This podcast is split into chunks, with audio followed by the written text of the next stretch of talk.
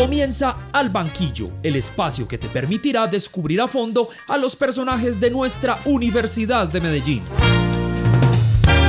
La mejor disculpa para que a través del género de la entrevista conozcamos a fondo a quienes día a día, con su trabajo y dedicación, hacen de este planeta un espacio más amable para la vida. Al banquillo, una forma distinta de vivir la entrevista a través de la radio una producción de frecuencia 1940 AM, con la conducción y presentación de Jaime Tobón.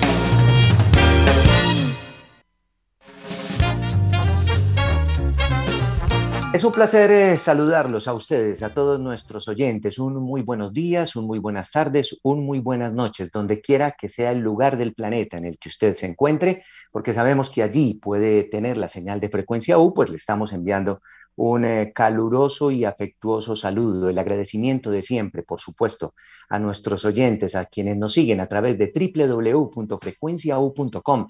Es nuestro sitio, allí en Internet usted encuentra noticias, encuentra toda nuestra programación, programación actualizada, noticias de interés, lo que está pasando en nuestra universidad, lo que pasa en la emisora, lo que pasa con nuestros oyentes, pues en ese sitio especialmente diseñado para todos ustedes, encuentran esos detalles. También a quienes nos siguen a través del Tuning Radio, el TuneIn Radio, ese aplicativo que usted puede descargar en su dispositivo móvil. Allí nos busca como frecuencia U y en cualquier parte del planeta, pues puede tener también la señal digital de nuestra emisora y de nuestros contenidos. Y por supuesto, ni más faltaba, a quienes nos siguen a través de nuestra tradicional frecuencia, los 940 del AM, esta frecuencia que día a día gana más y más adeptos, no solamente en, Medellín y, el Valle de Aburrá, sino en todos los municipios aledaños y con una señal que está poderosísimamente llegando, diríamos que a todos los rincones de Antioquia. Hoy, como siempre, en el banquillo, un agradecimiento muy especial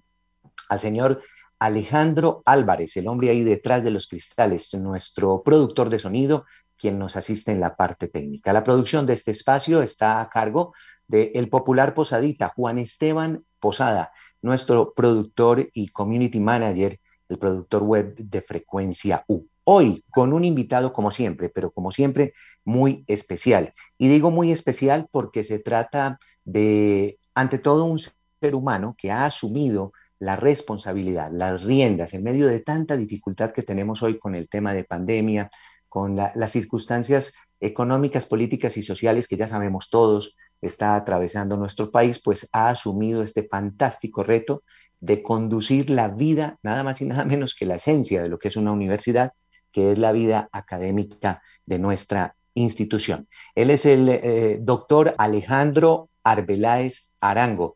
Alejandro, es un placer tenerlo con nosotros, de verdad que gusto y agradecerle de antemano el que se haya tomado estos minutos sabemos de su ocupada agenda para compartir con los oyentes de Frecuencia U. Es un placer saludarlo. ¿Cómo le va? Eh, Jaime, pues un saludo muy especial. Muchas gracias. Eh, lo mismo a quienes nos escuchan, bien sea, como bien lo decías, en la mañana, en la tarde, en la noche. Lo fabuloso de estas tecnologías es que nos permite ya eh, romper el reloj y que nos escuchemos cada cual cuando tenga sus, propias capacidades y espacios. Entonces, yo encantado de estar aquí en la frecuencia de mi Universidad de Medellín, la frecuencia 1940 AM, y espero, Jaime, que pasemos un, un buen rato, un rato agradable con los oyentes, conversando de todo un poco, entre otras cosas, la parte académica, la parte personal, es decir, que sea una tertulia. Claro que sí, por supuesto. Así será una conversación, un diálogo muy agradable para que nuestros oyentes en los próximos minutos tengan la oportunidad también de colocar y de, trasladar, diríamos, su mente a través de esta magia de la radio, de trasladarla eh, en un espacio, como decimos nosotros, mucho más amable para, para la vida. Claro, por supuesto, es que eh, el que no escuche la señal de frecuencia U es porque no quiere, sencillamente porque no quiere, porque estamos a través del tuning en su dispositivo móvil, nuestra página en Internet en cualquier parte del planeta y nuestra tradicional frecuencia. Hoy las plataformas tecnológicas nos permiten estar activos desde cualquier lugar. Bueno, yo quisiera, son muchos temas los que vamos a tratar y tenemos tiempo, pero eh, yo quisiera iniciar, eh, eh, Alejandro, esta conversación remontándome al pasado. Cuando, cuando usted piensa, cuando usted piensa en la Universidad de Medellín, porque, porque usted es una persona joven y entiéndase por joven eh, es decir, una, una abundante experiencia en términos de, de, la edad que realmente usted tiene. Y lo digo en términos académicos, porque su formación académica, que ya me voy a permitir referenciar, es realmente importante, pero además la experiencia que ha tenido que acompaña esa formación académica es realmente importante. Eh, Alejandro Arbeláez Arango es doctor PhD, sobresaliente cum laude en eh, Derecho Constitucional de la Universidad de Valencia en España. Es economista de nuestra Universidad de Medellín, egresado de nuestra Universidad de Medellín. Tiene una maestría en gestión de empresas, MBA, y maestría en dirección y gerencia pública, ambas en España. Es eh, también especialista en economía y negocios internacionales y es especialista en gobierno público, ambas eh, especializaciones eh, cursadas y cuyos títulos han sido obtenidos en la Universidad de Medellín. En la actualidad se desempeña también como profesor del pregrado de Historia Económica, en el, en el pregrado precisamente de Economía, y es además profesor de maestría y doctorado eh, en nuestra institución dictando cursos de gobernanza y políticas públicas. Es decir, este breve resumen eh, ya le da un espacio a nuestros oyentes para entender que es una gran y amplia formación académica acompañada además de, una experiencia importantísima. Eh, ha desempeñado el cargo de viceministro de Defensa, asesor de la Presidencia de la República, gobernador encargado del Departamento de Arauca, profesor asociado del Centro de Estudios Hemisféricos de Defensa en Washington, D.C. y consultor empresarial en temas de políticas públicas y desarrollo sostenible. Y desde enero de este año, precisamente, eh, se desempeña como vicerrector académico de su alma mater de nuestra Universidad de Medellín. Eh, Doc, ahí está la pregunta. Cuando usted se remonta al pasado y estaba en su condición de primíparo en la Universidad de Medellín, y tenemos hoy la oportunidad de leer este trasegar académico y, laboral. Eh, ¿Qué es lo primero que se le viene a la mente, Alejandro? ¿Qué será? La palabra tal vez gratitud o felicidad o ambas. Mm, los mejores años, mis mejores años han sido los años en la Universidad de Medellín. Digo en mi calidad de estudiante desde primíparo. Recuerdo cuando, cuando entré hace mi primer semestre, fue en la época del apagón. Entonces, recuerden que nos cambiaron la hora, o quienes no habían nacido para aquel entonces, nos movieron la hora para que las, los momentos de luz en el día eh, se puedan aprovechar mejor. Entonces, realmente para clase de 6 era el equivalente a clase de 5 de la mañana. Entonces, recuerdo estar ingresando a la universidad. A mí me encanta clase de 6, de hecho, dicto un clase de 6 de la mañana los viernes eh, y siempre traté de tomar mis materias con clase de 6 de la mañana porque me, me gustaba mucho. Entonces, de los primeros recuerdos era comenzar como primíparo entrando a la universidad absolutamente oscuro. Es una cosa puntual. Pero a su vez, digamos que esa falta de luz se compensaba de lejos, con creces, por la calidez que encontré en mis profesores de primer semestre, que los recuerdo con muchísimo cariño. Voy a mencionar un profesor, eh, Rafael Cuartas. Eh, Rafael dictaba una materia que se llama Historia del Pensamiento Económico. Y yo creo que desde la primera semana de ese primer semestre de mi carrera, Rafael me dijo, tú vas a ser profesor de esta materia algún día. Me acuerdo de eso y sí, efectivamente, cuando me gradué de la universidad, a la semana de graduado comencé como profesor de esa materia. Entonces, recuerdos muchos de primíparo la bienvenida que nos dio la universidad, cosa que hemos procurado volverla a retomar. Por eso, en este primer semestre que comenzamos con la presencialidad voluntaria, priorizamos a los estudiantes de primero y segundo semestre, porque eran estudiantes que no habían tenido la experiencia de la presencialidad por efecto de la pandemia. Entonces se graduaron del colegio en ambiente virtual y habían ingresado a la Universidad de Medellín y para ellos la Universidad de Medellín, hasta que comenzamos este retorno voluntario, era una pantalla de computador.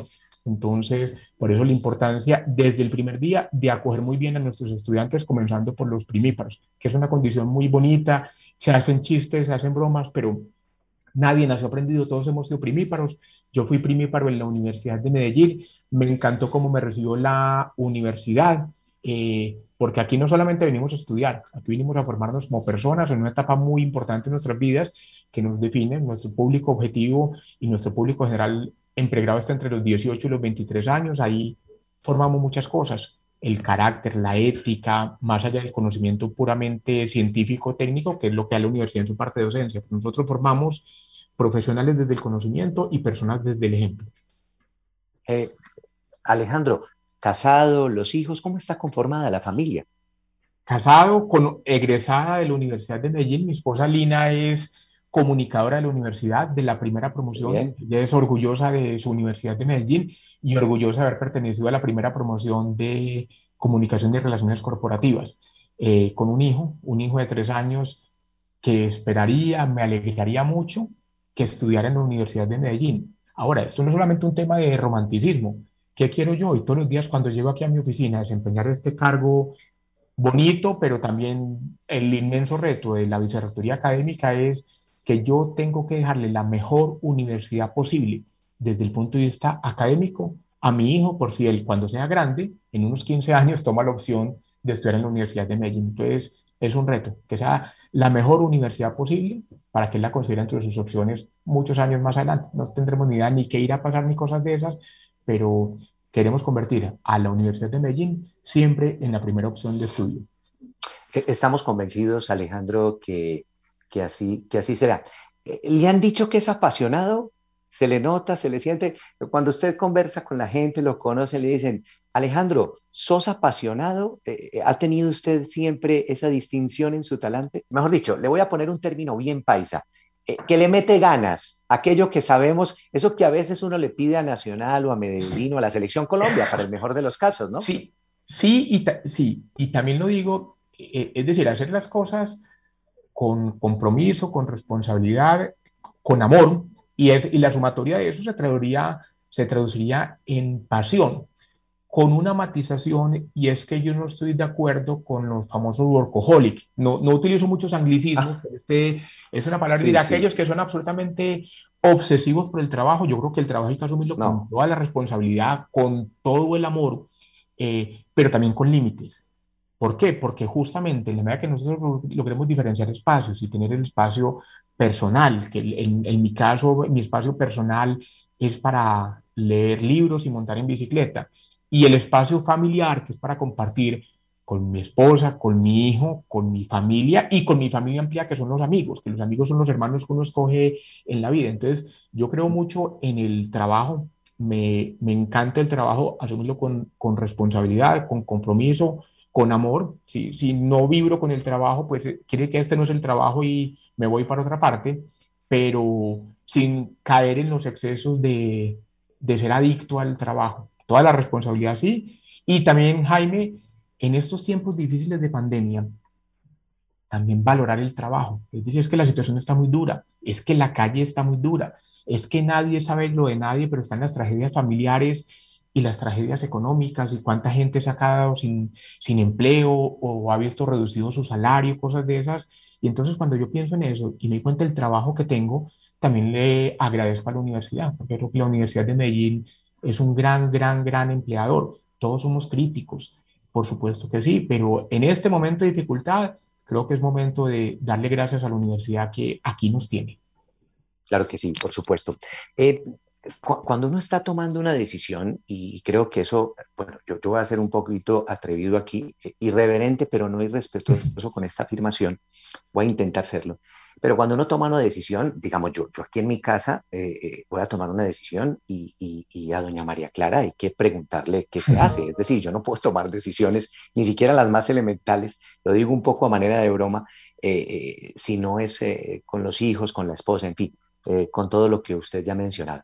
Eh, eh, ¿cómo fue ese momento? Porque además también se generan, Alejandro, un montón de sensaciones y de percepciones, ¿no? Una cosa es uno haber sido estudiante, el amor que uno siente por la universidad en la que se formó, el amor, yo eh, lo digo abiertamente, yo no tuve la, oportunidad de formarme en la Universidad de Medellín, pero, pero llevo 14 años en la institución y la quiero con todo mi corazón, incluso la quiero más que, que la universidad en la que me formé por todas las cosas grandes y maravillosas que esta institución nos ha brindado, como eso que usted reseña, que es un gran empleador. Pero siempre hay un, hay un momento de inflexión, ¿no? Cuando se van a tomar estas decisiones, sobre todo, Alejandro, en una circunstancia de país, de región de país y de mundo tan compleja como la que tenemos, eh, eh, uno duda un poquito, siente uno un poquito esa tensión, qué le dice la esposa, qué se conversa ahí al interior, cómo fue ese momento, cómo lo recuerda usted ya de hace seis meses y un poco más. Eh, digamos que fue relativamente fácil, no, no fácil del todo, porque yo nunca me vi trabajando en la Universidad de Medellín en un cargo administrativo. Siempre he adorado mi universidad y siempre cuando he vivido en esta ciudad, digo porque estuve como 15 años por fuera, siempre estuve vinculado a la Universidad de Medellín con una cátedra viernes a las 6 de la mañana, que era mi, mi espacio para el mundo académico. Eh, nunca de profesor de tiempo completo, yo tenía mis actividades profesionales por, por otro lado, bien fuera en el sector público, en el sector privado o sobre todo en el sector social o solidario, eh, pero siempre había tenido esa vena académica, no solamente por la trayectoria de estudios, sino porque el ser docente es una vocación. Eso no es por decreto, sino que yo soy absolutamente feliz cuando estoy en un aula de clases compartiendo, intercambiando conceptos, opiniones y criterios con mis estudiantes, no, no enseñando, no transmitiendo conocimiento, sino conversando sobre el conocimiento, es decir, aprendiendo de ellos. Bueno, nunca me había visto, vuelvo y repito, en un proceso, direct, en un cargo directivo en esta universidad. Eh, tuve el ofrecimiento, eh, obviamente lo, lo, pensé, sopesé la situación de la universidad, eh, las dificultades que tiene, pero también como yo soy hijo de la universidad, yo digo, yo soy triplemente hijo. Yo hice aquí dos posgrados, hice mi pregrado, eh, fui su representante estudiantil ante el Consejo Académico en su momento. Entonces yo tengo el ADN de la universidad, yo adoro a mi universidad. Entonces también uno sopesa las dificultades y como yo conozco la universidad y sé todo lo bueno que tiene, entonces, bueno, lo bueno vamos a potenciarlo y aquellas cosas malas que tiene, pues sabemos que tenemos la capacidad suficiente para corregirlas trabajando en equipo, con, con ética, con compromiso y con conocimiento. Obviamente lo hablé con mi esposa, yo he tenido muchos cargos, yo estoy casado hace siete años, pero gran parte o una parte importante de mi trayectoria o de mi experiencia profesional fue soltero. Y en su momento tomé muchas de las decisiones, acepté muchos de los cargos, justamente porque era soltero y tenía la capacidad de entregarme 7 por 24. Y en su momento así lo hice, más las responsabilidades que vienen con esos cargos en todo sentido. Aquí ya uno no es solito. Cuando uno se casa, cuando uno tiene familia, pues uno tiene su criterio, por supuesto, pero todo tiene que ser conversado. Lo conversé con mi esposa, vuelvo y repito, egresada también de la Universidad de Medellín y pues si a mí me encanta la academia y tengo también ese conocimiento del entorno, porque es que la academia solita no sirve para nada o el entorno sin academia no puede funcionar, entonces vemos que era una posición que me encanta, el poder entender la función de la universidad como una generación de conocimiento y transmisión de conocimiento, pero no conocimiento en abstracto, conocimiento para conectar con la sociedad. Es que la Universidad de Medellín o cualquier otra se debe a la sociedad, tiene sentido sí y solo sí, mejora desde el conocimiento y desde la investigación las condiciones de la sociedad. Al final es está para que la gente viva mejor. Miren, Jaime, nosotros aquí tenemos el conocimiento suficiente para transformar, hablo por lo menos desde el punto de vista técnico, para mejorar las condiciones de vida de los habitantes de Medellín y de la región. Lo que necesitamos es conectarnos más con la sociedad para entenderla, para conocer sus dificultades, sus problemas, sus anhelos, sus potencialidades y desde el conocimiento que tiene una universidad, pues ver cómo aprovechamos todo eso. Necesitamos conectarnos más con la universidad. Eso requiere conocimiento de la sociedad y conocimiento del mundo académico. No pueden ir en, en paralelo como dos rieles de, de, una vía férrea, no, se tienen que cruzar y retroalimentar. Entonces, ni un académico del todo, ni un externo del todo. Se necesita compaginar las dos visiones.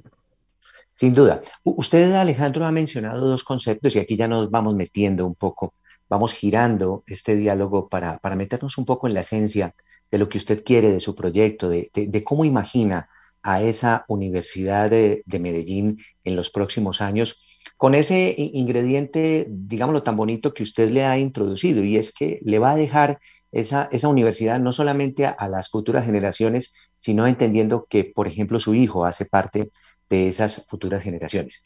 Y usted ha mencionado dos cosas muy importantes, y la primera es, totalmente de acuerdo, eh, el tema aquí no es cuánto sabe uno, ¿cierto? Sino qué puedes hacer con lo que sabes. Es decir, como nadie da de lo que no tiene, pues hombre, uno finalmente toma para su haber aquel conocimiento eh, que puede eh, eh, discernir y que puede transformar y con eso, ¿qué puedes hacer? Y lo otro es que pues finalmente hoy el conocimiento ha dejado de transmitirse, hoy el conocimiento pues se pone a disposición, está ahí. Lo que hacemos los profesores, y, yo comparto esa pasión, yo digamos, podría decir que me, me encanta la radio, pero, pero eh, solo hay una cosa en la vida que me gusta más que la radio y es la docencia, ese, ese poder compartir en esas cuatro paredes, eso, eso es lo único que puede destrozar cualquier otra pasión, esa pasión por la docencia.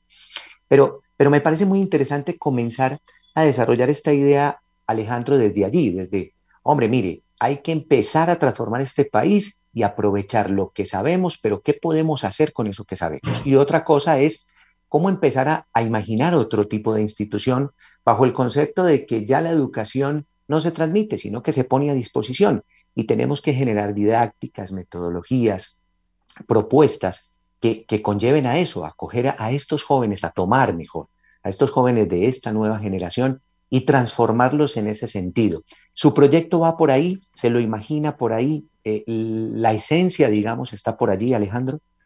Sí, Jaime, totalmente. A ver, nosotros necesitamos como universidad dar una formación competente y pertinente. Competente en el sentido de, de buena, de calidad, de excelencia. Y pertinente en el sentido de que esa educación buena, de calidad, esté sintonizada con la sociedad.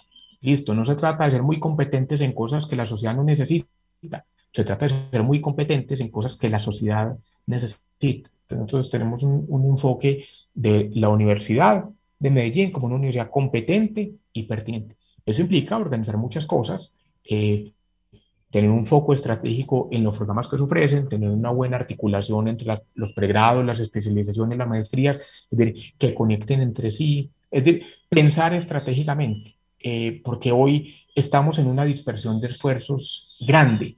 Entonces lo que estamos buscando es tener un foco, entender muy bien cuáles son las demandas de la sociedad en las diferentes disciplinas. Aquí tenemos tantas, tantas disciplinas como facultades. Entonces, desde la facultad de Derecho hasta la facultad de Diseño, para poner eh, extremos, eh, cada una de ellas tiene que entender muy bien cómo funciona la sociedad y la sociedad qué está esperando desde el derecho y desde el diseño, además de las ingenierías, las ciencias sociales, la ciencia económica, la comunicación, las ciencias básicas. Bueno, eh, y eso implica entonces, primero, que tenemos que tener más vasos comunicantes con la sociedad. La, universidad es tan sabrosa que a veces nos quedamos acá, en el, en el, campus, un poco como en una, en una burbuja, eh, pero resulta que el mundo o nuestra sociedad no es tan agradable como se vive en el campus universitario. No, hay mil dificultades. Y la solución para muchas de esas dificultades, por lo menos desde el punto de vista técnico, porque esto pasa por procesos de negociación política como corresponde en una democracia, pero el conocimiento técnico para mejorar la sociedad está en la universidad. Entonces necesitamos mucha más capilaridad con la sociedad.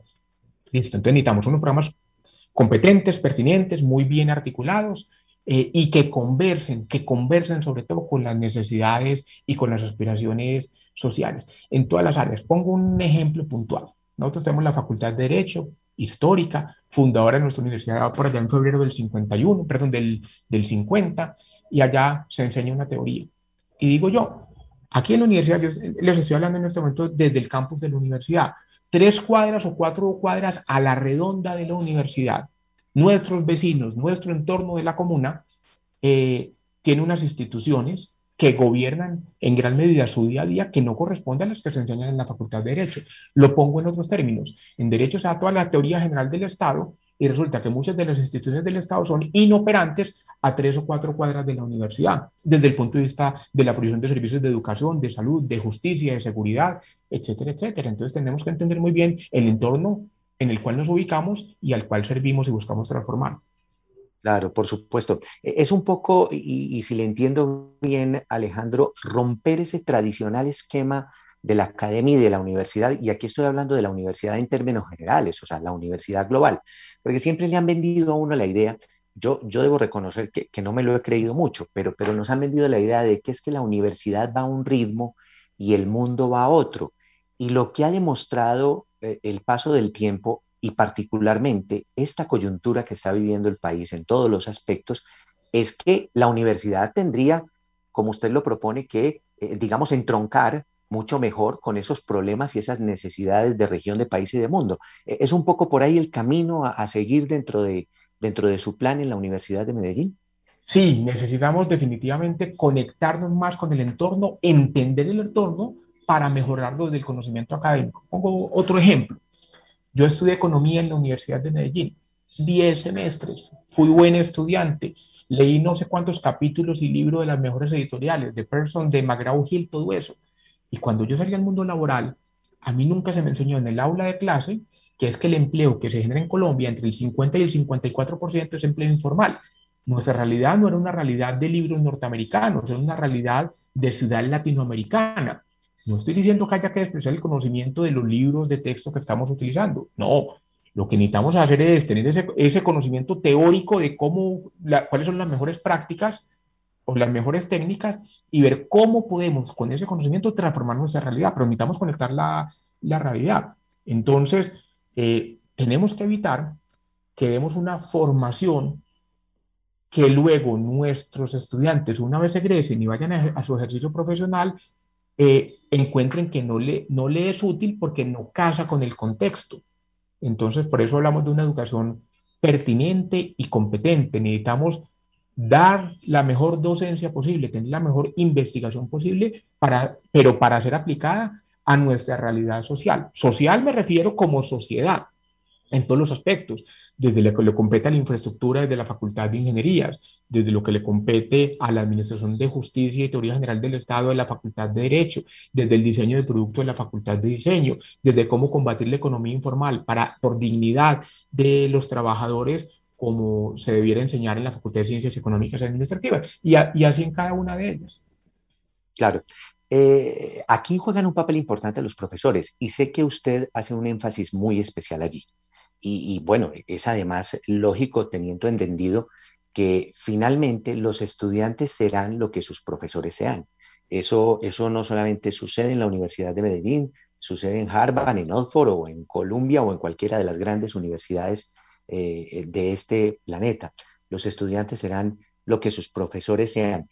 En ese contexto, Alejandro, que usted propone, ¿cómo ve el papel actual de, de los docentes, de los profesores y de, y, de ese desempeño del que usted habla tan acertadamente, de lo que sucede allá en el aula, en estas cuatro paredes? A ver, el profesor es clave. Para el estudiante, la universidad es el profesor. Para nosotros es todos los procesos de soporte administrativo, los lineamientos, la relación con el Ministerio de Educación, todo el cuento.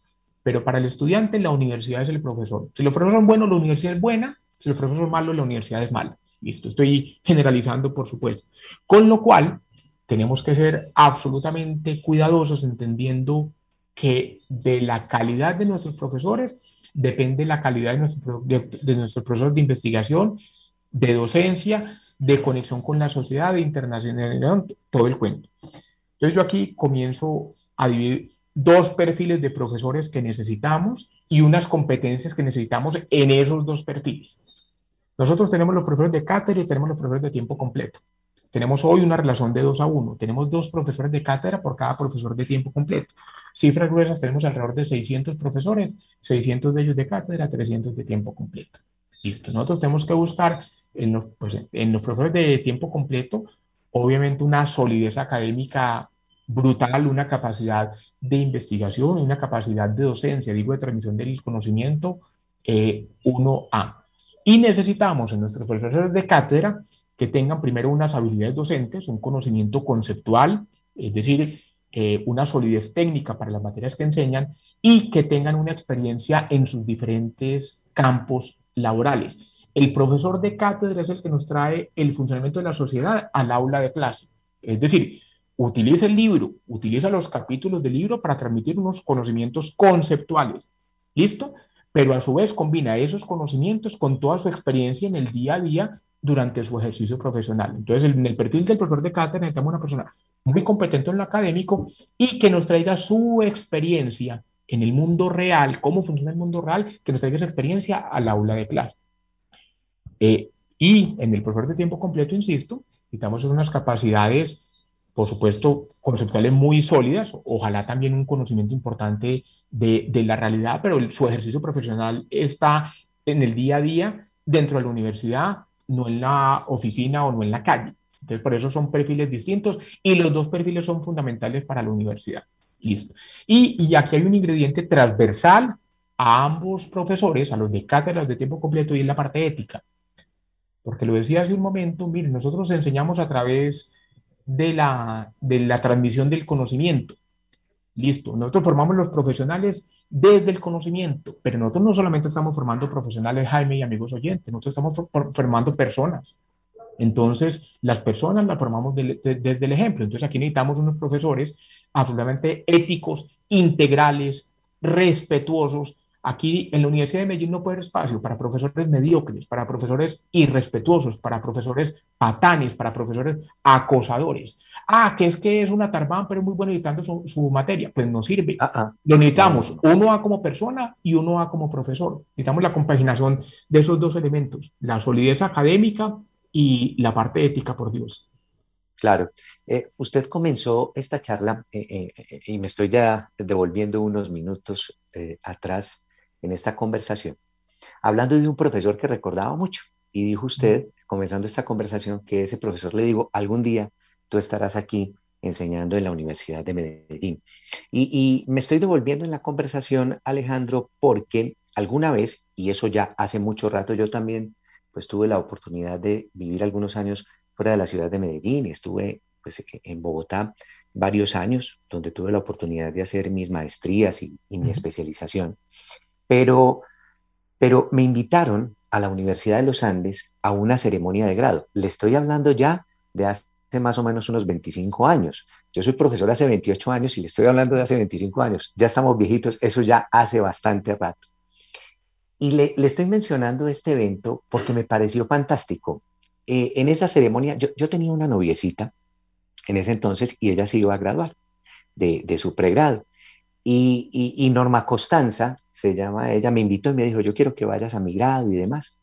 Y fue una ceremonia, eh, recuerdo esa ceremonia en la Universidad de los Andes al aire libre, y había un joven, como siempre, encargado de entregar el discurso en representación de sus, de sus compañeros. Ese joven, además, con unos méritos impresionantes, porque se estaba graduando en la Universidad de los Andes de Economía, Derecho y Administración al mismo tiempo. Eso, eso pues ya de entrada a uno le genera eh, digamos, un respeto obvio por un joven que ha tenido eh, la preponderancia en esa formación académica. Y nunca se me olvida lo que dijo, que es muy parecido a lo que, con, lo que conversa, con lo que iniciamos, corrijo, esta conversación, Alejandro. Y él dijo que él le daba un agradecimiento muy especial a todos los profesores que él había tenido en esos tres pregrados pero que recordaba a uno con especial atención. Y lo interesante viene aquí en lo que le voy a decir a usted y a los oyentes. Y es que ese profesor, que por supuesto no recuerdo ya el nombre, dijo él, mencionó su nombre y dijo, lo recuerdo y lo voy a recordar toda mi vida, porque con ese profesor aprendí más en el pasillo durante cinco minutos conversando con él que durante mis tres pregrados con todos los profesores que tuve. A mí me pareció fantástica esa declaración de ese joven, me pareció brillante, porque es, un, es una declaración de mucha humildad, pero de mucho reconocimiento y mucha generosidad, en el sentido de que mire cómo los estudiantes valoran esos pequeños espacios. Y yo entiendo esto y se lo planteo a Alejandro, porque eh, si entiendo bien su propuesta, lo que quiere usted, y además porque lo seguimos en su discurso, es volver a eso. Hay que volver a ese profesor no solamente que pone el conocimiento a disposición, que lo transmite, sino el profesor que enseña con el ejemplo. Porque si esto no es así, no va a haber eh, finalmente un poder transformador de la educación dentro de los términos sociales. No sé si usted comparte esa idea. Sí, y amigos oyentes, es que nosotros tenemos que tener primero los mejores profesores posibles, por supuesto que sí, pero los profesores deben tener una capacidad de transmitir el conocimiento y de motivar al estudiante, que eso no riñe para nada con la exigencia. Es que uno puede ser tremendamente exigente, es más, uno debe ser tremendamente exigente, pero desde la motivación más que desde el rejo. Eh, esos profesores, sobre todo en los primeros semestres, que nosotros estamos recibiendo muchachos de 16, 17, 18 años. Normalmente 18 años, pero tenemos casos hasta de 15 años. Es decir, en su despertar a la adultez, y si lo recibimos con un profesor de primer semestre que aquí nadie me gana, usted para qué se metió en esta materia y yo soy el rajador número uno, ese profesor no sirve. No estoy diciendo que no sea exigente, necesitamos exigentes en todos los semestres, por supuesto que sí, pero es que eso no riñe con la motivación. Este profesor que yo mencionaba, yo recuerdo con inmenso cariño, por supuesto, a todos mis profesores y a los de primeros semestres, porque fueron los que me dijeron, siéntase bien en la Universidad de Medellín, mire que, que este es un lugar agradable, mire que aquí le estamos enseñando. Es decir, usted va a ser aquí formado como un buen profesional, en mi caso como un buen economista. A mí me exigieron y me exigieron muchísimo, pero me motivaron tremendamente. Entonces necesitamos que los profesores, sobre todo en los primeros semestres, eh, sean unos grandes motivadores, sean tremendamente exigentes, pero grandes motivadores. Lo decíamos en los lineamientos que hemos establecido para este segundo semestre, que necesitamos a profesores doctores dictando, no solamente en los pregrados, porque no todos los doctores están dictando en pregrado, y necesitamos a los doctores también dictando en pregrado, y ojalá en primeros semestres, porque los estudiantes nuestros necesitan referentes, necesitan desde el día uno de clase decir, yo quiero ser como esa persona, yo quiero ser como ese profesor o como esa profesora, y e insistir mucho nosotros sí estamos formando profesionales, pero estamos formando personas, estamos formando personas, entonces necesitamos profesores absolutamente íntegros. Y lo que tú mencionabas de, los pasillos, de las conversaciones de pasillo, esto es un tema que tenemos que volver a retomar. la pandemia nos, nos robó las mesitas, la pandemia nos mm. robó las cafeterías, la pandemia nos, nos robó los pasillos. Los mejores momentos para mí como estudiante universitario fueron en Junín, en las mesitas de Junín, conversando con mis compañeros y conversando con mis profesores en las rotaciones de clase. Hacen los espacios más enriquecedores, porque sí, yo salí de una clase de macroeconomía, pero cuando me sentaba en las mesitas a conversar con mis compañeros, estaba entendiendo las diferentes clases sociales, los diferentes puntos de vista sobre la sociedad, las diferentes aproximaciones sobre un determinado problema. Entonces, eso es una, una riqueza permanente. Más en la Universidad de Medellín, esta es la universidad más pública, las privadas. Digo, en las universidades privadas grandes, serias, acreditadas, la Medellín es la más pública en las privadas. Entonces, la Medellín es un crisol, un crisol de la sociedad. Entonces, eh, cualquier conversación con cualquier compañero mío eh, era, una, era el equivalente a otra, otra clase, porque era clase de sociología, de entender al otro, de ponerme en los zapatos del otro, sus dificultades, sus anhelos, sus esperanzas, su forma de ver el mundo. Eso es parte de la magia de la universidad que tenemos que recuperar tenemos que comenzar a la, tenemos que retornar a la presencialidad con todo el cuidado, con, con, el distanciamiento, con el tapabocas, con el lavado de manos, pero esto comienza eh, por la responsabilidad de cada uno frente a esta pandemia. Pero tenemos que volver a la presencialidad soportada en tecnologías, es decir, no es que vamos a desaprovechar las inversiones que la universidad ha hecho y, el soporte a través de diferentes plataformas para mejorar el conocimiento, por supuesto que sí, pero hay una cosa que no la reemplaza nadie y son esas conversaciones en el campus universitario. Por supuesto, esto no volverá a ser como antes, pero para bien, no volverá a ser como antes, pero para bien, así será. Eh, aquí lo voy a comprometer un poquito, doctor Alejandro. Eso, eh, mire, eso de que el tiempo en la radio pasa rápido, este es un buen ejemplo de lo que estamos diciendo. Pasa muy rápido esta conversación agradable, por supuesto, de la que están disfrutando todos nuestros oyentes. Hincha de Nacional o del Medellín, eso en la Universidad de Medellín es muy importante. Eso es muy importante y dicen que no cuenta como morbilidad, pero sí, yo tengo una enfermedad y es que soy hincha del Medellín. Mm. Hombre, bienvenido, bienvenido a casa. Eh, yo no lo sabía, bienvenido a casa los hinchas y los seguidores del Milancito. Eh, eh, eso nos alegra mucho porque, y con esto no estoy nada más que referenciando, en la vicerrectoría pasada teníamos mucho hincha verde y eso ya estaba dejando un poco en desequilibrio la situación, así que nos alegra mucho eso, por, por, mejor dicho, por ese lado. ¿Cómo veía la selección Colombia? Jaime y amigos oyentes, también voy a confesar una cosa y es que yo me, me, alejé mucho del fútbol, es decir, fui hincha o hincha furibundo, que creo que eso es redundante, eso no hincha es hincha furibundo, eh, miembro de barra en su ah, momento, mi adolescencia y todo el cuento.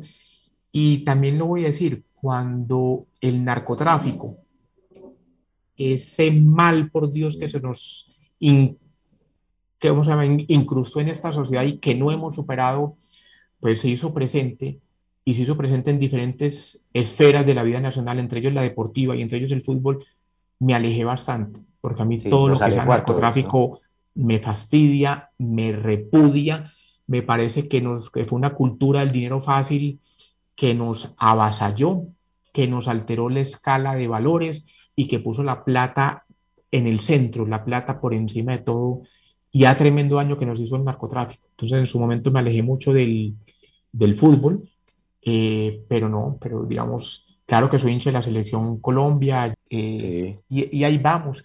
No, no me quiero meter porque uno termina hablando de fútbol. Mire, todos tenemos, eh, Jaime Oyente. Todos somos técnicos, ¿no? Todos, todos tenemos un poquito de político, un poquito de publicista, de comunicador y un poquito de técnico de fútbol.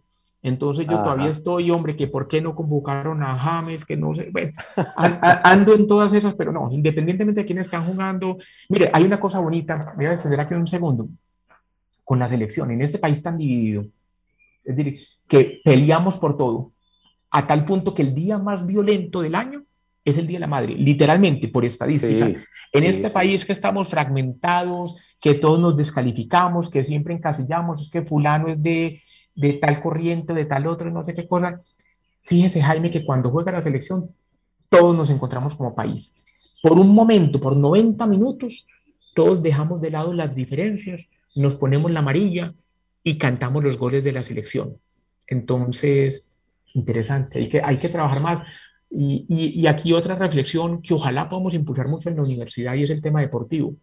¿Por qué lo menciono? Más allá de, si se ganan títulos o no se ganan títulos o cosas de esas, el deporte en esta sociedad tan compleja que tenemos, el deporte nos enseña a trabajar en equipo.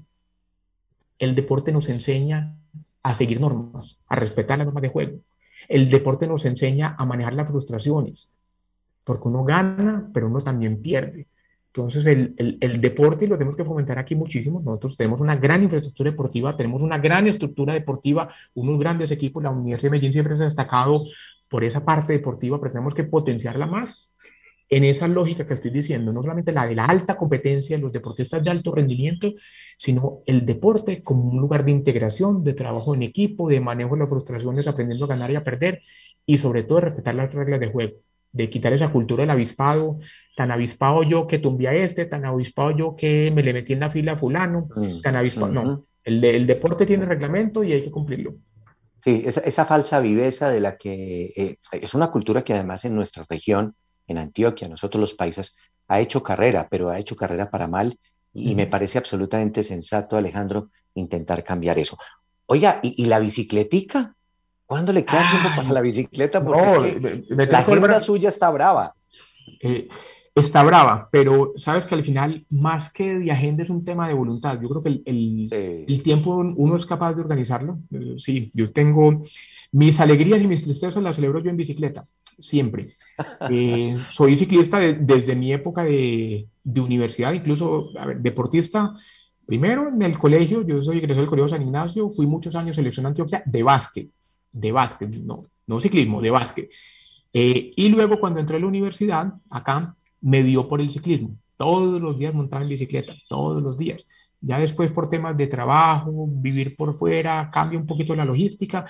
Y cuando retorné a vivir a Medellín, que fue hace seis años, volví a tomar la bicicleta y procuro montar, si no es todos los días, por lo menos cinco de los siete días a la semana, normalmente a las cinco de la mañana. Eso suena muy bien, pero también he de decir que eso ha sido un desastre desde enero, desde que asumí aquí la posición de vicerrector académico.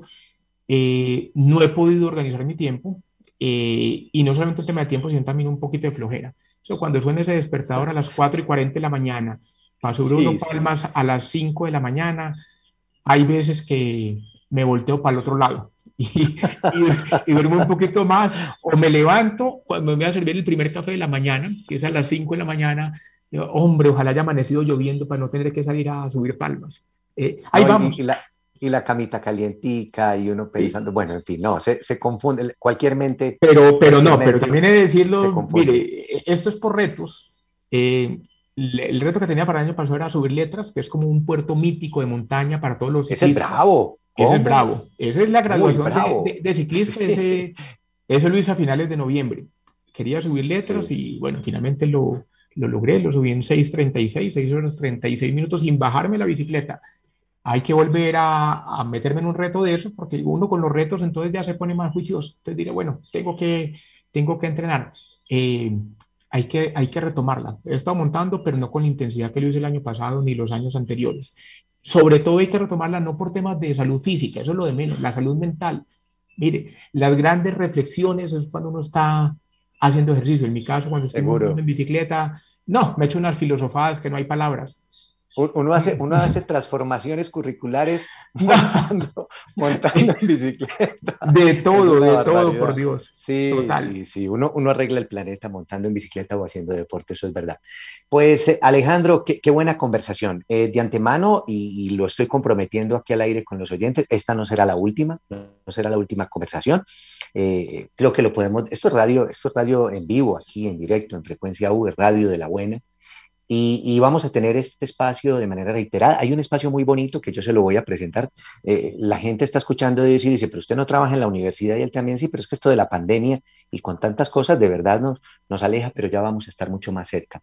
En, en un espacio que tenemos muy lindo que se llama Viviendo la Educación con Calidad, en el que, por supuesto, usted, Alejandro, como vicerrector de nuestra institución, tendrá un papel eh, protagónico.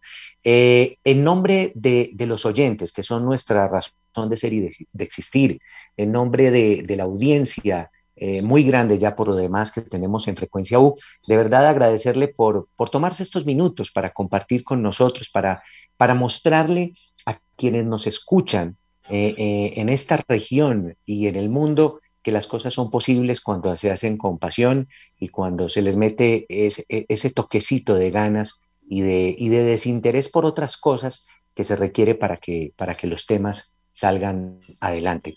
Eh, le agradecemos haber compartido con nosotros y, lo invitamos a seguir, eh, Alejandro, con esa pasión, porque se le nota, se le nota en la forma en que lo expresa, en la forma en que lo dice.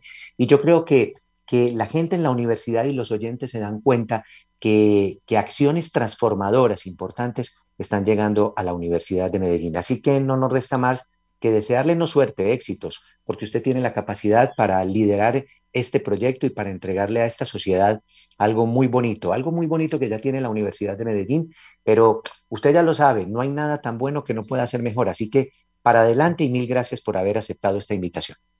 Jaime, no, a, ti por supuesto y a quienes nos escuchan a través de 940M o de las redes sociales de la universidad y de nuestra emisora Frecuencia U. Ya tendremos oportunidad para hablar de lo técnico, el plan de desarrollo que, se ha elaborado con enfoque de gobernanza, siempre trabajando en equipo, una reestructuración organizacional, todo aquel foco estratégico de nuestros programas académicos, buscando esa pertinencia y competencia de la cual hablamos hace un rato. Hay muchas cosas técnicas. Este por lo pronto era un espacio más para conversar, para encontrarnos eh, y analizar tranquilamente como el devenir universitario, bajo el entendido de que aquí estamos personas de carne y hueso con nuestras preocupaciones, yo además por ser profesor me queda muy fácil y procuro hacerlo, ponerme en los zapatos de los profesores. Además soy eterno estudiante, ya no pues en educación formal, sino cuando uno le gusta el estudio no para de estudiar. Yo ya hice, sí, hice tanta, tanta cosa que creo que no haré ni un curso de cocina, por lo menos reglado, pero todos los días leo, todos los días trato de escribir algo, todos los días trato de procesar el conocimiento. Entonces, Siempre somos eternos estudiantes y también eternos profesores para conversar con nuestros estudiantes. Por supuesto. Aquí vamos, Jaime. Total. Hasta la muerte eh, estudiaremos y leeremos hasta la muerte en el mejor de los sentidos. Alejandro Arbeláez Arango, nuestro invitado hoy en el banquillo. Él es el vicerrector académico de la Universidad de Medellín, quien se tomó estos minutos para compartir con nosotros es un ser humano de carne y hueso. Aquí no hay cosas extrañas, personas sensibles con la generosidad de cualquier humano representativo de nuestra región y con todo el deseo de sacar adelante los destinos académicos de la Universidad de Medellín. A ustedes, nuestros oyentes, también el agradecimiento de siempre por habernos escuchado durante esta hora que se pasó rapidito. Alejandro Álvarez nos asistió en la parte técnica, la producción de este espacio a cargo de Juan Esteban Posada, el popular Posadita. Estaremos de nuevo con ustedes en ocho días, que digo en ocho, la semana solo tiene siete, en siete días, en una semana estaremos eh, de nuevo con ustedes y otro invitado de mucho interés. Terminen de pasar un resto de día muy feliz.